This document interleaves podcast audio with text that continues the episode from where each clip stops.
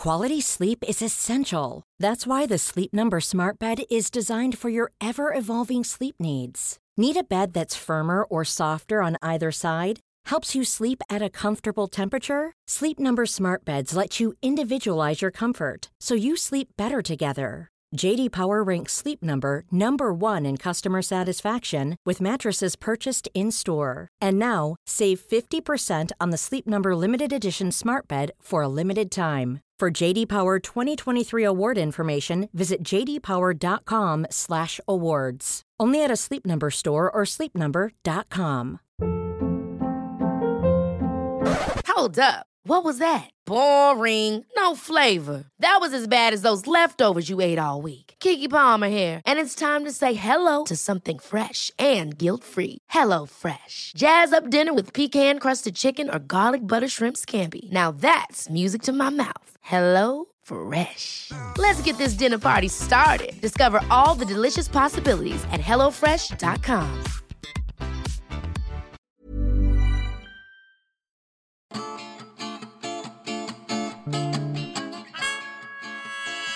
Welcome to Spark London. We tell true stories We tell them live. and we tell them every month at the Canal Cafe Theatre. This story was performed by Habby Schwartz in March 2010. where the theme was lost and found. I'm in love with an enigmatic Frenchman, poetic and graceful and quiet and beautiful. He works for a mental health charity. He writes songs on his guitar. He loves his kids. He's recently divorced. He has no money at all. And he lives only for exceptional moments, for passion and ecstasy. Me too. We don't see each other very often because he lives in Banbury and I live in London. Every five years, his work gives him one month sabbatical. The year that we meet, his first sabbatical is happening, and also his 50th birthday. Uh, and so my birthday present is to treat him, us, to 30 days in South India. It's his lifelong dream, and as for me, I love India more than anywhere else in the world. Just the sensual feast of it, the joy, the sorrow, the endlessness of it all. I plan us a magical itinerary. A lake in Kerala, the ruins of Hampi, family friends in Bangalore, once French, once French the commune in Auroville, meditation in Mysore, the hills of Ooty, and most of all, as much time as we want to spend in villages, towns, um, boats, trains with Indian people. We've both been working without a break for 18 months, and we're looking forward to this trip so much it hurts. I got the Indian visa months ago. Some of you may know that's a laborious process. I read the other day that the uh, Indian Tourist Board complained to their own government about visa chaos stopping people wanting to go to India. My lover arrives at my flat the night before. I greet him with a little dance. I'm giddy with anticipation. He calls me radiant. I love it when he says that. I feel radiant. He mentions that on the tube he saw a very skinny anorexic girl who kept pushing against him and then vanished. Over dinner, we discover why. His passport's gone. It was in his rucksack. He's sure of that, but I'm not sure. I say, go back to Banbury and check, for God's sake. He calls me at 10 o'clock that night. It's gone. Fuck! It's not just a passport, it's a bloody French passport. A notoriously impossible to ever replace French passport, and inside it, a notoriously impossible to ever obtain Indian visa, and we fly at one o'clock tomorrow, lunchtime. Fuck, fuck, fuck. No chance. I feel sick. Remember to breathe. My lover's on his way back to London, but everything seems pointless. I try to control my sobbing and call the emergency number I found online for the French consulate while he's on the train. Monsieur, Monsieur, my French boyfriend, he's lost his passport. It got stolen today. And is there any chance, because we've got to go to India tomorrow at one o'clock, could he maybe get some kind of emergency passport in the morning? And he interrupts icily, Madame, if you are calling about a missed holiday, this is an emergency number for serious problem. Your friend, he can apply for a new passport like everybody else, and it will take three, maybe four weeks. Au revoir. Merde. On impulse, I call the only other number there is on, on the website for the French consulate outside office hours, and a woman answers. I talk to her, and she confirms that if this is indeed a voyage d'agrément, which means a journey of pleasure, bureau speak for a holiday, pure indulgence and unnecessary frivolity, not working and taking someone else's spouse, no doubt. Anyway, for such a trip, the passport will indeed take many weeks because the paperwork has to go via France. But this woman sounds like a human being, and a little light goes on in my head, and I say, Madame, what if this were a work trip? Ah, alors, if it were a work trip, and you could prove it, then we could maybe give an interim passport in the morning. Her voice is smiling. Aha, if there's one thing the French love more than bureaucracy, it's subverting bureaucracy. even, even the bureaucrats themselves, if you're lucky enough to find a rebellious one. I once made a little film for the BBC about how the French have a passion for bucking the system with their cunning plans. This woman is the system, but she seems happy for me to have a cunning plan. Tell him to come early in the morning and he will be first in the queue. And Madame, du calme. So, I call my lover, he's on the train, keeps cutting off. Call your boss now. Can she say this is a work trip? But my boss goes to bed early and she's just got married to her lesbian lover and they're on honeymoon and I don't want to wake her up. He frets, Wake her up, she'll understand. And she does. She says that this is pretty much a work trip anyway because these sabbaticals are meant to be broadening your horizons abroad. It would be such a shame to have to wait another five years. Midnight. We report this theft at the local police station. There's a lone officer at the desk reading Terry Pratchett. I come up and I explain our problem, and he says, Oh, you're in the wrong place. You should be in the transport police place. And I say, Where is that? And he says, Oh, I don't remember, somewhere in town. And I say, Could you look it up, please, sir, on that computer in front of you? Oh, no, I haven't got the internet. Well, why not? Well, we're not allowed to use the internet.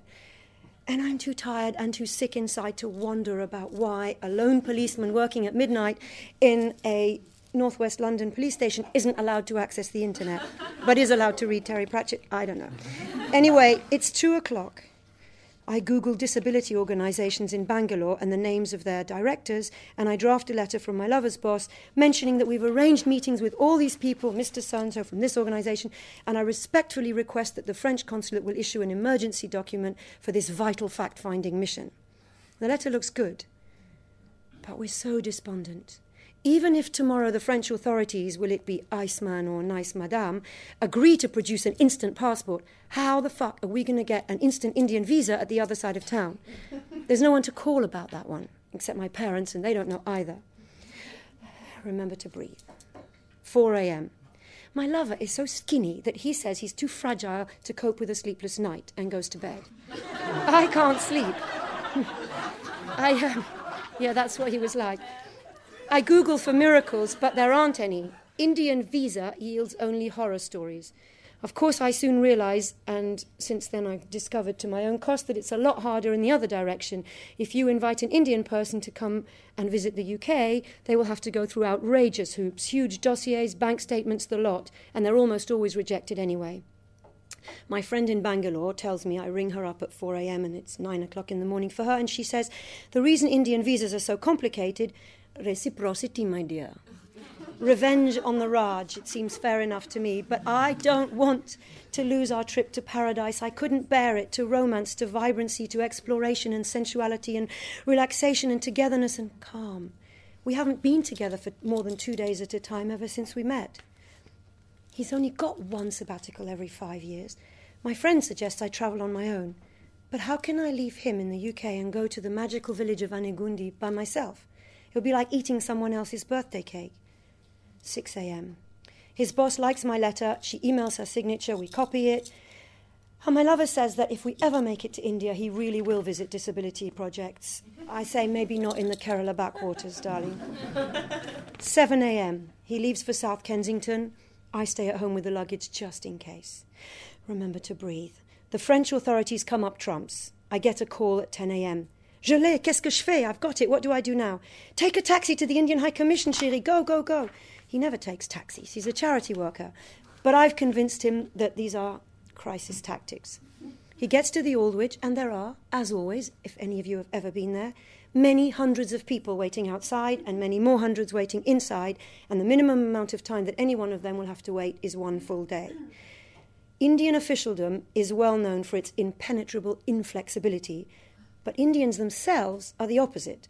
So maybe But the whole thing's hopeless because there's only about half an hour left before we both have to leave for the airport in separate taxis if we could ever possibly make this flight. At the consulate, my lover approaches the man giving out the tickets for the queue and explains he has a flight to Bangalore at 1 pm. Is there any chance of getting a visa in time? The man looks incredulous. Sir, it is not very likely. Actually, it's not at all likely, but let us try. so he leads my lover to the front of the queue and he says, This gentleman has a flight at one o'clock. Is it okay if. And they all say, Yes, yeah, good luck, good luck, good luck. So they give him the thumbs up. The young woman at the visa counter looks dubious as well, but she offers to try. She says, First, you need to give me the 30 pounds. He says, Of course, and gives her his visa card. Sorry, sir, only cash. Merde. He's only got 50p. He runs out in search of a cash machine. There isn't one. Passers by say helpfully, Oh, there's nothing round here, mate. But he just keeps running because he lives in Banbury, never been to the Aldwych before. He's sure there must be a cash machine. This is London. And 25 minutes later, he finds one and runs back to the High Commission, knowing that he would have to leave in about two minutes if he was ever going to get the flight. Back home, I've forgotten to breathe altogether.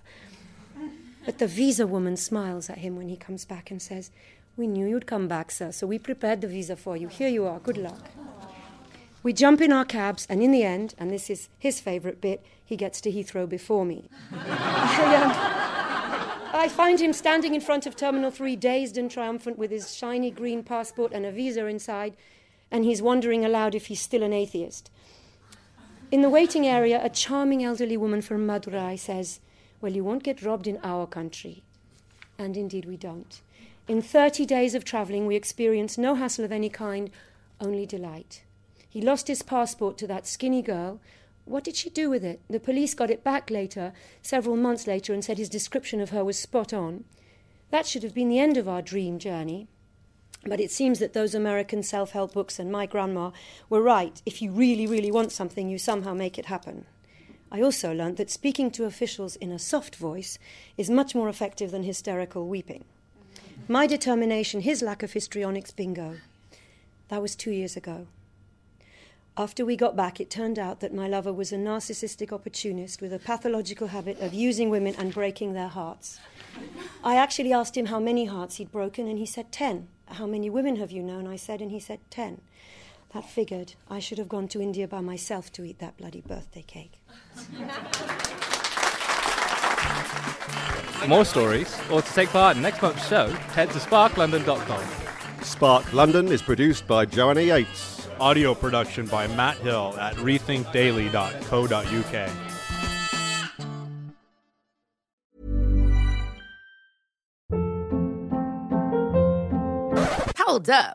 What was that? Boring. No flavor. That was as bad as those leftovers you ate all week. Keke Palmer here, and it's time to say hello to something fresh and guilt-free. Hello Fresh. Jazz up dinner with pecan-crusted chicken or garlic butter shrimp scampi. Now that's music to my mouth. Hello Fresh. Let's get this dinner party started. Discover all the delicious possibilities at hellofresh.com.